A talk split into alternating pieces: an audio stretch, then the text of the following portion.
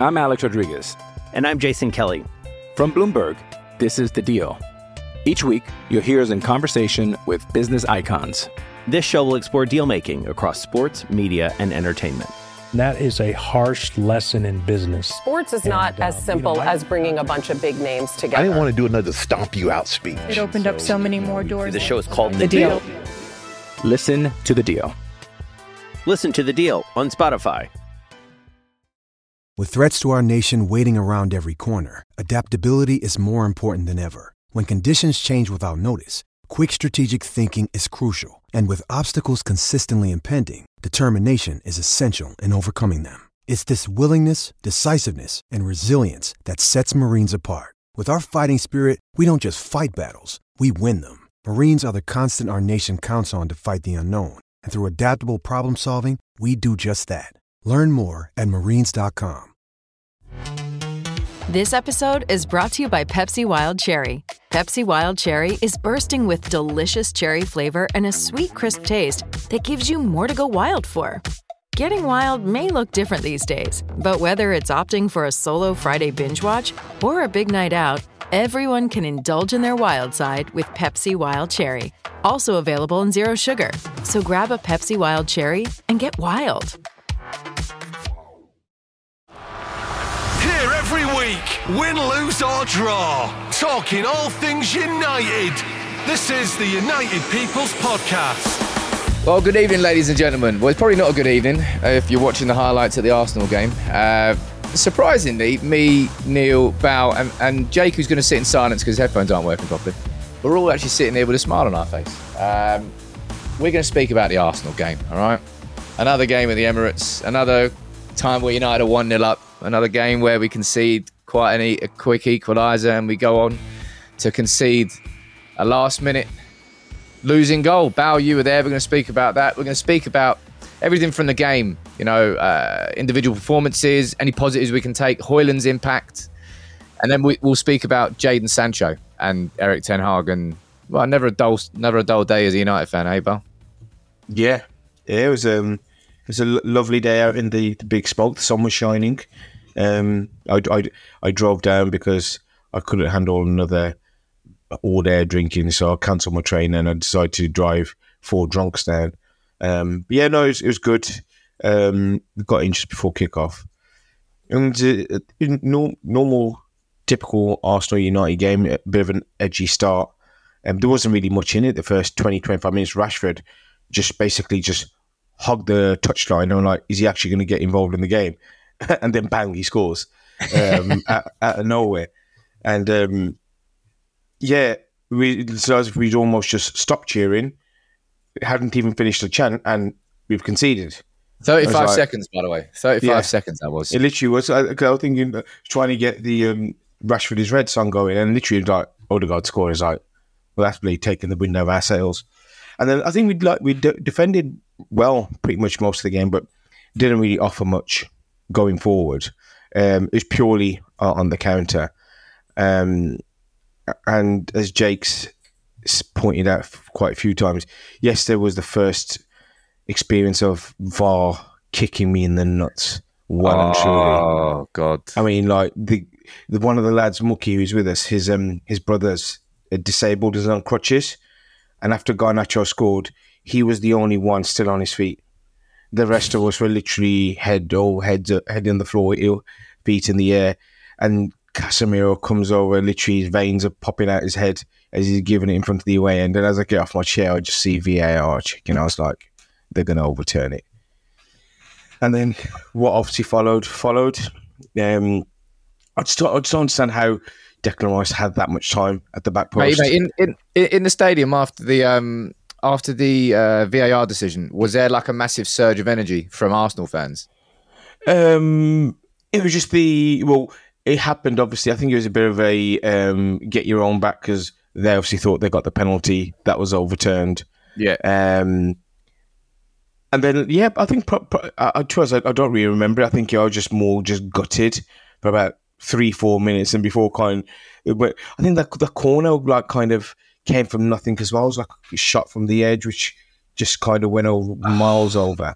No, they were doing that all game, to be fair. They were putting in crosses to the back post, and then it was just that one right at the end, Neil. What was it, 97th minute and 101st minute? I mean, it doesn't get... I mean, that's exactly what happened last year, right? United won it up, conceded an equaliser, go on to lose a game to a late winner from Arsenal. It's kind of a repeat. It wasn't a repeat in the performance per se. Last year, we just got played off the park, and it was pretty horrendous to watch. I thought United were good for a draw there. Yeah, against Arsenal. Thought we played pretty well. I think the first... I don't know what it's like in the stadium, but I think the first sort of 25, 30 minutes, it was so cagey. It's almost like they were told, don't go out there and concede. Like, it was so cagey, so standoffish. It's one of these things like, yeah, I mean, we were meant to do a pod last night. We were all too pissed off. But then you think, it wasn't like anyone was wrong. There was no sort of dodgy decisions. It was just, that was it. We lost. We just lost fair and square. Like, there was decisions at... What do you mean? What do you mean there wasn't a dodgy? Well, that VAR, right? You got to speak. VAR was brought in. No, but VAR was brought in. It was supposed to be clear and obvious decisions. You cannot possibly apply that logic to that. It's millimeters. Yeah, but it's offside. Pre VAR, if that goal was given, nobody would say. Everybody would say he's in line there. It's probably a hair's breadth. And if you look at the way Gabriel's leaning with his head. His head's actually past his shoulders, what they've actually used to mark. So, I mean, it is. I mean, I don't really tend to moan about VAR decisions. Like I said, we got away with one against Wolves, swings and roundabouts. It's just the manner in which it just kills the experience of being in the stadium, of watching a football game. Mate, that must have been an absolute fucking bummer, because that would have been such a good... That would have been an incredible goon. Yeah, it was amazing. I mean, the first one we didn't really get to enjoy because, like I said, 30 seconds later we conceded, but this was like 89th minute. Onana's come up. Casemiro's literally standing on the advertising hoarding. You see him, and he's just giving it. And it's like, then you just sit in a split second. Soon I was like, because I was convinced Garnacho had ran from behind. So I did in my mind think, there's no way this is offside. I didn't even entertain the thought. But... hey, yo, it is what it is. But it's just... Have you repaired yourself, Bal? You sent quite a sad photo of your shins, and you fuck your shins up in mid-celebration. Yeah. But actually, you do all that. I mean, Arsenal's actually quite good because the seats are so spacious. And it's like literally getting on the top of a chest of drawers to get on top of the chair. They're that high, the back. I messed up the seat because I got pushed and I ended up like literally on the row in front and like, bang my shin on the top of the chair. So, do you see that video, that bloke who like passed out? Yeah. What was that about? It just literally went. Blah. Yeah, no, it was a hot. I was all right. It was a hot day. But I like, regardless of like the VAR decision. What do you think about United conceding in the 97th and 101st minute? Because it's not good. I mean, I wouldn't go as far as say it's a collapse. I don't think it was a collapse, but it's pretty bad, isn't it? Because it's happened again against Arsenal. Yeah, I mean, you got to look at the 2 and 4 substitutions at centre half. Oh, not mate. Finishing a game with Leicester City's centre back partnership from the 2018 season. That's what Man United had away at Arsenal in 2023. Not bad days. Like, I know that if you can pretty much go any Premier League club if you put was their it Wes Morgan's bit testimonial. If you put their 4th and their 5th choice centre-backs in, they're going to look pretty crap. But, I mean, my word, Evans and Maguire. Yeah, there was a passage in the second half when they both came on, and literally the ball went Maguire to Evans, out to Delort. And he kept going because neither of them wanted to be the one who actually had the balls to make that line-breaking pass. They didn't want to take the responsibility. Understandable with Maguire because there's so much scrutiny around him. He doesn't want to be the one making a mistake, but ultimately cost us in terms of how we wanted to play the game. Neil, what did you make of Onana's performance? Because I expected Arsenal to press us a lot. I was kind of surprised that they've sat off us, and I think that played into our hands a bit and allowed us to. Like, that's probably why Eriksen had a good game, because Arsenal didn't. They sat off him so much, and then he's got loads of space, and then Eriksen can be class in that situation. But Onana just he just looked calm and composed. And I think it was kind of part and parcel. For me, the first 25 minutes, like it went tactically exactly how Ten Hag would have been describing that to the players. Like, stay calm, stay composed. If you can, try and hit through the counter, break through the middle, get the ball to Rashford. Onana was trying that ball 3 or 4 times, didn't work. And then Rashford got the goal. But do you think that was a sign of something to come with Onana? Oh, definitely. And I mean, I guess you don't press a keeper that can... You don't press when you've got a keeper that can do that. He's like having another defender. It's almost like a sweeper. It's amazing. Like, I just love watching him. There was some stat that he had more touches in that first half, I think, than David De Gea had in his entire career there in all but 3 matches. Like, he just had. Yeah, no. There's a stat today that he made more passes in a game than De Gea did since 2016. Mm. I mean, it was brilliant. And I think you're right there, by the way. I think Arsenal just decided, because Onana was kind of goading Arsenal forward. He said, come on in. Come forward if you want. I'll just pass it around you. And it was those nice little cute passes around the corner that were just like, when sometimes when he's got 2 Arsenal players pressing and he passed through the middle of them, you look like, yeah, they're the passes that you need. And Arsenal couldn't really do much.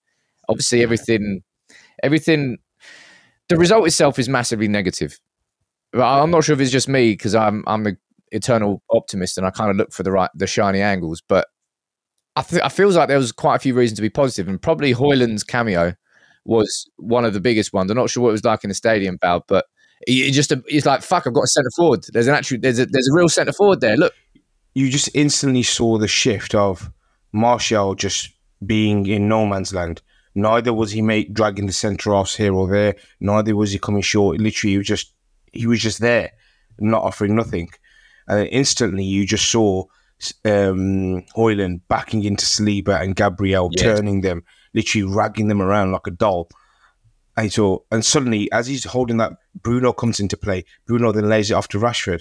And suddenly you've got 3-4 players overlapping. And it's a totally different style of play. How he's going to fare in front of goal, that's obviously... The main thing is he's not just a battering ram for defenders, and we're there. He's there to put the ball in the net. But yeah, first glance, I was really, really impressed. Yeah, man, I thought it was a really, really promising cameo. There was another little like penalty shout. I'm not really too fussed about that one, but it's just nice to have a focal point, because that focal point changes the shape of that attack, and I think that's just something who was the last? Would you say Cavani for a bit, maybe during lockdown? He was a pretty decent striker for a little tiny bit, but we're kind of scraping the barrel here between Van Persie and I would say last one who probably made Zlatan. I would say Zlatan, who kind of made defenders feel a bit uneasy, because literally both Gabriel and Saliba they were both having to double up on him, and if that's going to happen a lot, that's going to create a lot of space for the likes of Bruno, Mount. And those coming from deep, especially the wide players. I think, Neil, that's probably for me the biggest positive that I'm taking out of that game is fitness dependent. That's probably going to be the last game that we see, certainly not in the short term future, without Amrabat and without Højlund in the starting 11. Right. So if you're looking at that game there against Arsenal, was a game where defensively, we look more sound. Like Casemiro was dropping in between the 2 centre-backs. He was being that deeper line, progressive playmaker. And that's exactly what Amrabat's going to do. I think you're going to see Amrabat do that role. Casemiro play in a little bit more as... I think Mason Mount's going to be the one to miss out and sort of come back in and out of the team. We'll speak about squad him, player. Squad player. Yeah, squad player. I think you're right. I think you called that a few weeks ago. I think that's pretty much bang on. It's a very expensive squad player, though. But I'm excited. It's what I expect after the game. We didn't do the pod. I was like, I don't think I saw that. We'll have a night off. I was expecting to wake up feeling like, oh, but I feel quite. I feel as positive as you can do after you just lost 3-1 away to Arsenal. It was a competitive game against the team that made us look stupid last year, and actually feel like we've learned from the previous games. I mean, they weren't just wandering through us in midfield, that they tightened it up, that lessons had been learned. And to be honest, if it wasn't for it's galling because it was last minute. The injuries are probably more of a concern as well. So we've got Bayern and Brighton next, and we're gonna have Leicester City's 2018 for that as well. So that's the thing. Apparently Lindelof was just ill. And apparently Martinez, there wasn't really an injury there. Martinez was just like, nah, don't fancy it today, lads. Nah. One thing I was going to add, like Casemiro looked, again, I don't know, you probably had a better eye view than anyone, Val, but he looked knackered at the end. He looked like he was absolutely blowing. Did he? I didn't think he did that bad. I actually thought he looked a bit trimmer than he did a couple of weeks ago. He's getting rid of that Brazilian Rodizio is going straight out the south end. Yeah, I mean, I was more just concerned. I was more kind of concerned about the fact that we purely relied on just nicking the ball off them in the transitions, like say the halfway through our half and our just outside of edge of our box, and then just countering rather than trying to maybe maintain an element of control of the game. It's going to be difficult, I suppose, away from home.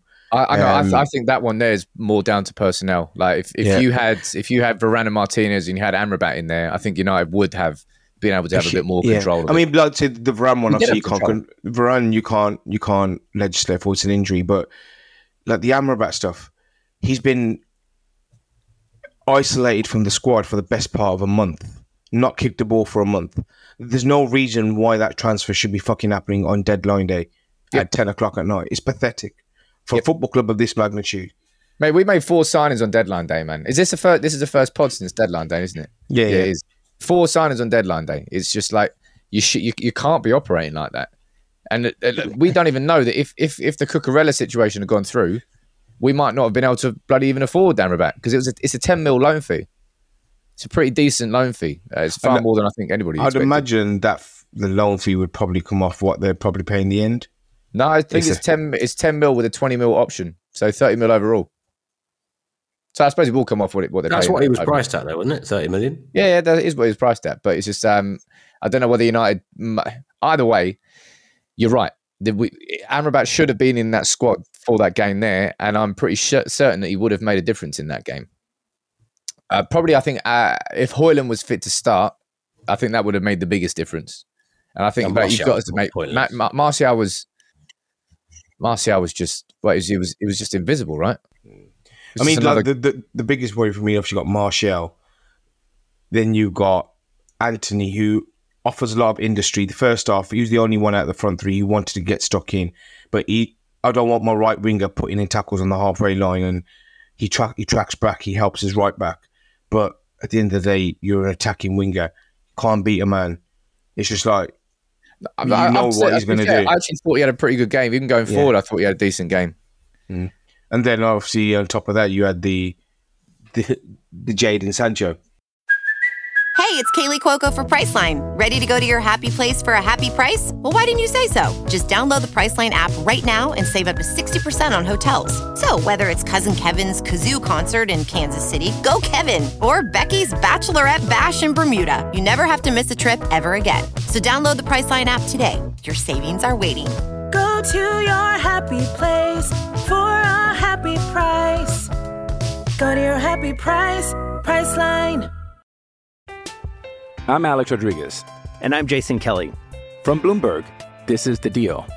Each week, you'll hear us in conversation with business icons. This show will explore deal-making across sports, media, and entertainment. That is a harsh lesson in business. Sports is not as simple as bringing a bunch of big names together. I didn't want to do another stomp you out speech. It opened up so many more doors. The show is called The Deal. Listen to The Deal. Listen to The Deal on Spotify. The United People's Podcast. Talking all things United. Our next 2 games are Brighton and I think Bayern, and then I think we've got Crystal Palace back to back. It'll be interesting there, but hopefully we should have Amrabat in. We should have Højlund in. We should have, I'm hoping, Martinez fit and Lindelof both fully fit to start. Because I don't know how long Varane's going to be out for. And then let's see what that team can do going forward. But... you lose 3-1 to Arsenal, you think it's going to be the story of the week, and then within 90 minutes, it's not even the biggest story coming out of United because of what happened with Jadon Sancho and Erik Ten Hag. For anyone who doesn't know what happened, Ten Hag was asked, I think it was post-match press conference. Anyway, he was asked why McTominay and Sancho weren't in the squad. He said, McTominay's ill, Sancho, his performances in training weren't good enough. That's why I've left him out of the squad for this game. And then people were talking about it, saying, well, that's a surprise. And then sort of out of nowhere, Jadon Sancho comes out with a public statement on his Twitter account, fuming, spewing, foaming at the mouth. Maybe, maybe not. But he said, I've been scapegoated. You don't know. There's more behind the scenes that you don't know about. Bal, what's your... I think I agree with the people that say that I would prefer all this to be kept behind closed doors privately, right? But I also feel with this Sancho situation, like I think Ten Hag it feels like he's done everything he possibly can and could do, right? He's like, no, he's the best paid player at our club, like 350 grand a week. He was given 3 months off, full mid-season, a full 3 months off, away from the spotlight.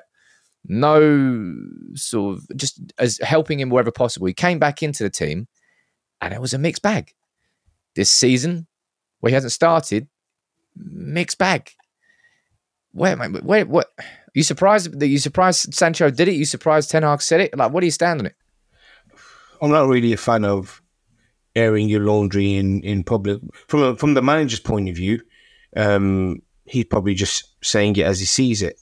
Okay, well, if I put him out to dry publicly, then hopefully I might may see a reaction. He's looking for a reaction, Fergie style. And you're right. He has kind of put the arm around his shoulder, enabled him to, took him out the kind of firing line, enabled him to kind of go away, gather his thoughts, do whatever he needed to do. And there's that picture of when he came on, was it Leeds? And he's there kind of on the halfway line with his arm. He looks like a proud dad. What he's coming on like big smile on his face, and and we just didn't see, and we haven't seen the Jadon Sancho at Dortmund. I'm a firm believer of the fact that that's primarily down to personnel in terms of the type of player he is. You're not going to get the best out of Jadon Sancho on the edge of our in our half or around the halfway line. You want him around the 18-yard box, playing those short passes, short cute passes like we saw against Everton to McTominay. But again, that's having, like at Dortmund, he had Haaland, he had a focal point of strikers and runners around him. Maybe I'm giving him too much of a benefit of a doubt, but at the end of the day, this has happened before. He got called out about his attitude at Dortmund. It happened with England, and now it's happened again at United. So I think there's got to be an element of truth in this, and they're just not the same as they were before in terms of they don't build them like they do. Mate, footballers definitely need to be handled differently compared to what they said. The idea that if that happened back in Fergie's day, like people are comparing it to the Beckham situation, stuff like that. It's like comparing apples and pears, because footballers now are not what footballers were then. But Neil, it's there's no way that Sancho was advised to put that post out, is probably what I would say. It's the sort of thing where I'm not really sure what Sancho stands to gain from releasing it, other than, well, as far as he is, he's defending his own name. He's saying that, well, I did everything in training. Well, Ten Hag, who's the manager of the club, said you didn't. Yeah, right? It's reactive, isn't it? So it kind of speaks to someone with a fairly thin skin. Because it's not like blurting something out in front of someone in the pub. You've got to take time to write it down. Then your finger hovers over the send button, and then you send it.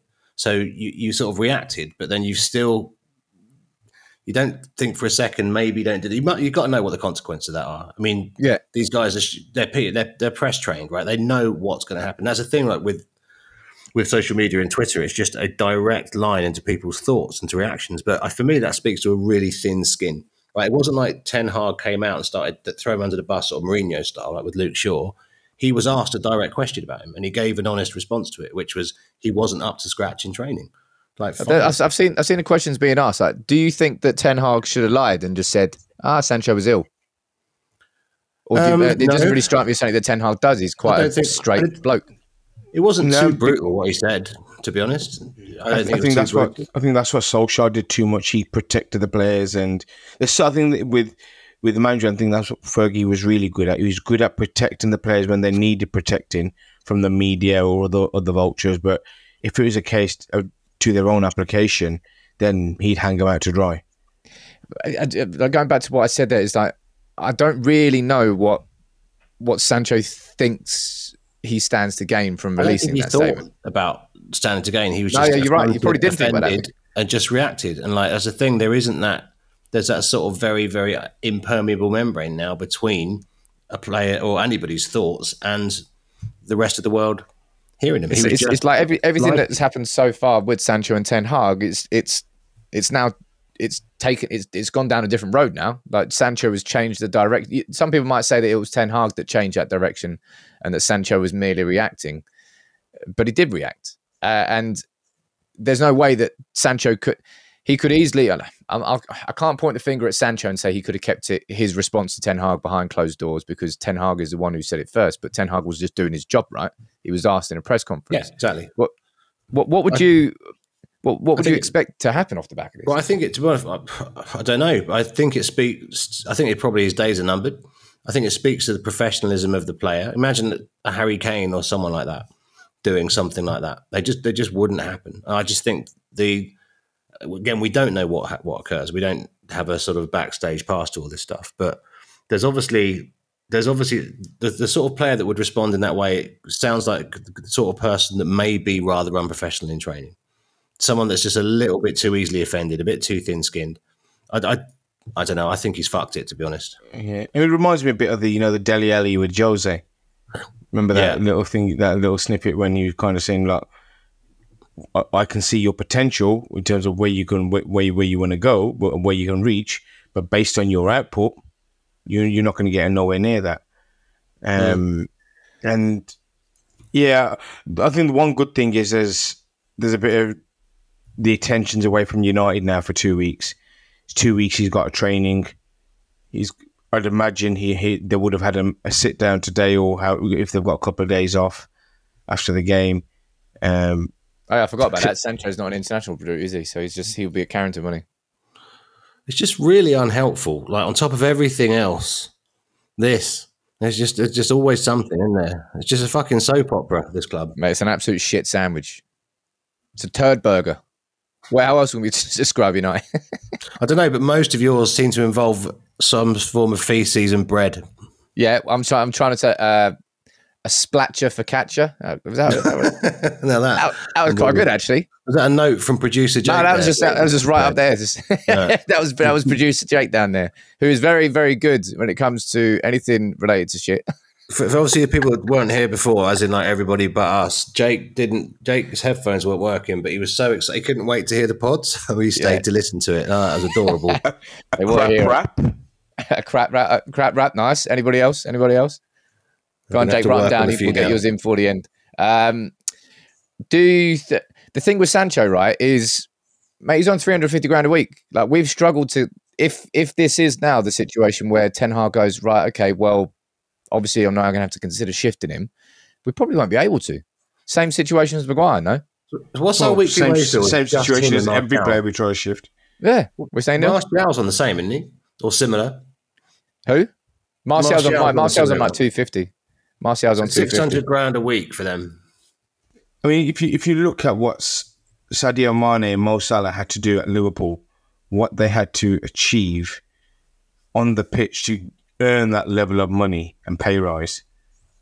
We just fucking hand out like confetti. Yeah, it's stupid.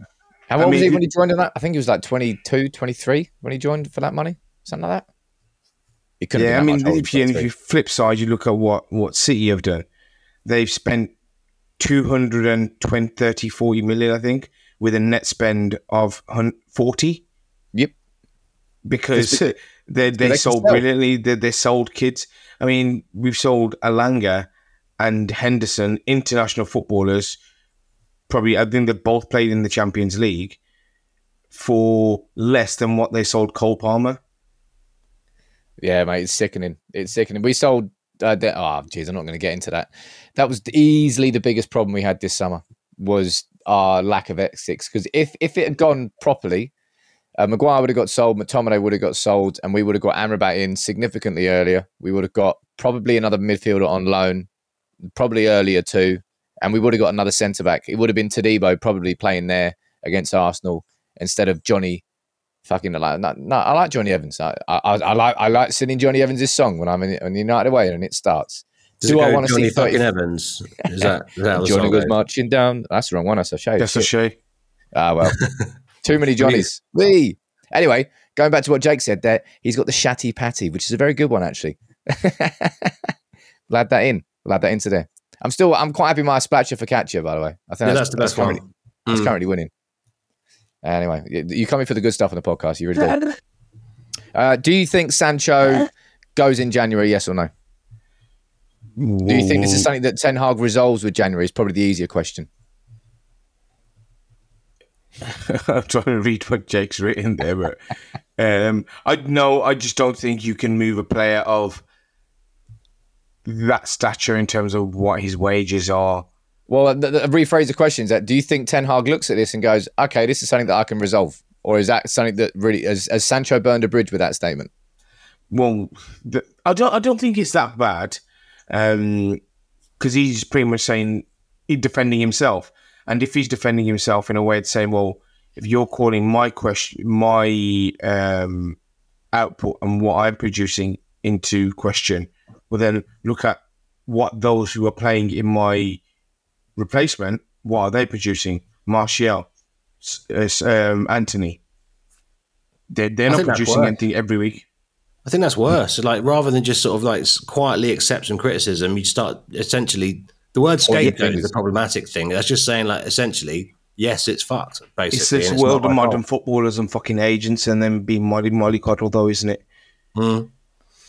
Well, Jadon, if you go back to with Jadon Sancho, I think it was the first instance of this, well, of issues actually was when he was 16. That was before all this broke through and he was supposed to be going on City's pre-season tour. That was when they had Brahim Diaz and Phil Foden. And he got left out of the squad to go on a tour, surprisingly, and then just didn't turn up for training. Like the City staff couldn't get hold of him, and that was kind of the first instance of it. And then 2019 was when he called out, again, when he was at Dortmund, he said that he was being humiliated and scapegoated by the Dortmund coaching staff. There's too much smoke without fire sort of thing. There's patterns across multiple clubs. And Ten Hag has tried, man. He's definitely tried. You can't say that about how Ten Hag has handled Sancho. You can't say that you might say that he's not giving him enough opportunities. And I would then argue, I say, well, Sancho's probably not proven himself to win those opportunities. And then someone's going to come and say, oh, well, Anthony starts every game. And I'll say Anthony, I think, has developed. He's still got more developing to do. But yeah, well, we won't speak about Anthony. I've just done the video on that. He's just been dropped by the Brazil squad. Yeah, I've just read that about 15 minutes ago. To be honest, there's loads of stuff that can sort of take the emphasis away from the Arsenal score. Oh my God, yeah, but none of it's good. It's all bad. That's the thing. We'll just keep throwing enough shit at it. People will forget that we had a pretty average game. Let me see what's saying here. This is the Brazil statement. In light of the facts which came to light on Monday concerning Anthony, which must be investigated, and in order to safeguard the alleged victim, the player of the Brazil national team and the CBF informs the athlete has been removed from the Brazilian national team. I wouldn't be surprised if Manchester United took a similar stance in the next, 11 days before the Brighton game. I wouldn't be surprised. If I remember with the Greenwood situation, I think Greenwood was suspended after all the images and the audio tape came out online. I think that's when they suspended him because he's now under investigation by the Greater Manchester Police. Well, and you need to be consistent then, don't you? Oh, well, you have to be consistent. And the same argument the same conversations that we had about Greenwood. I mean, what the fuck? We spend so much fucking time talking about shit like this on this pod. It would be nice to talk about football, like just for the whole time we're on this, as opposed to like some fucking scandal. No. But Jake's got a good one, by the way. You can have regret in a baguette. That's a good one. A regret baguette. Man, what a great pod. This has been the best pod so far. Like, what could you possibly put in a sandwich? What is your favourite sandwich, by the way? Anyone got a favourite sandwich? Favourite meal deal? Go for a meal deal then. I'm quite partial to it. I love a Ploughman's. Ploughman's? You got, what, of all the choices, if you go to a meal deal, you'd have a Ploughman's? No, I'm saying I like a Ploughman's. Well, okay, well, if you're going to have a meal deal, what are you going for? Clarifying that one, Belgium. You're going to like a well-stocked Tesco. What are you having for your meal deal? I'd still probably pick the plain ones. Pickled onion monster munch. Oh yeah, that's a good choice. Coke Zero. Coke Zero. I'm going for. I'm either going chicken and stuffing. I'm going chicken and stuffing. It's always chicken and stuffing. And I'll go flame grilled McCoy's standard. I do love the festive triple though at Christmas. Oh. That is actually a banger. Is that with the sausage meat in it as well as the turkey? Yeah, that slaps. Yeah, fair enough. Sometimes you're feeling greedy, you get the all-day triple as well. Welcome to the Topical Football Pod. Next week, what can We've you covered put? Poo, and now we're on to sandwiches. Well, I'll tell you what, I don't want to talk about the football, so that works for me. It's the audience though, Sam. It's them that may have a problem with it. No, I don't think they will. You can let us know in the comments below whether you enjoyed it. I suspect you may have enjoyed some of it, but probably not all of it, which is pretty much what you can say every week. We might be back next week to talk about more meal deals, more other festive sandwiches. We might have a week off because it's an international break. But if you did enjoy it, please leave a 5-star review. Jake is probably the best podcast that Jake's been on so far. Really, really fantastic input from him. It's nice to have a producer. I'm trying to read what his message here. How did I miss a pod dedicated to food? It's like we teased you, Jake. It was despicable, really. Bullying, as far as bullying goes on podcasts, this was basically it. But look, thank you all for listening. Hopefully we'll be back after a win. But Højlund looks good.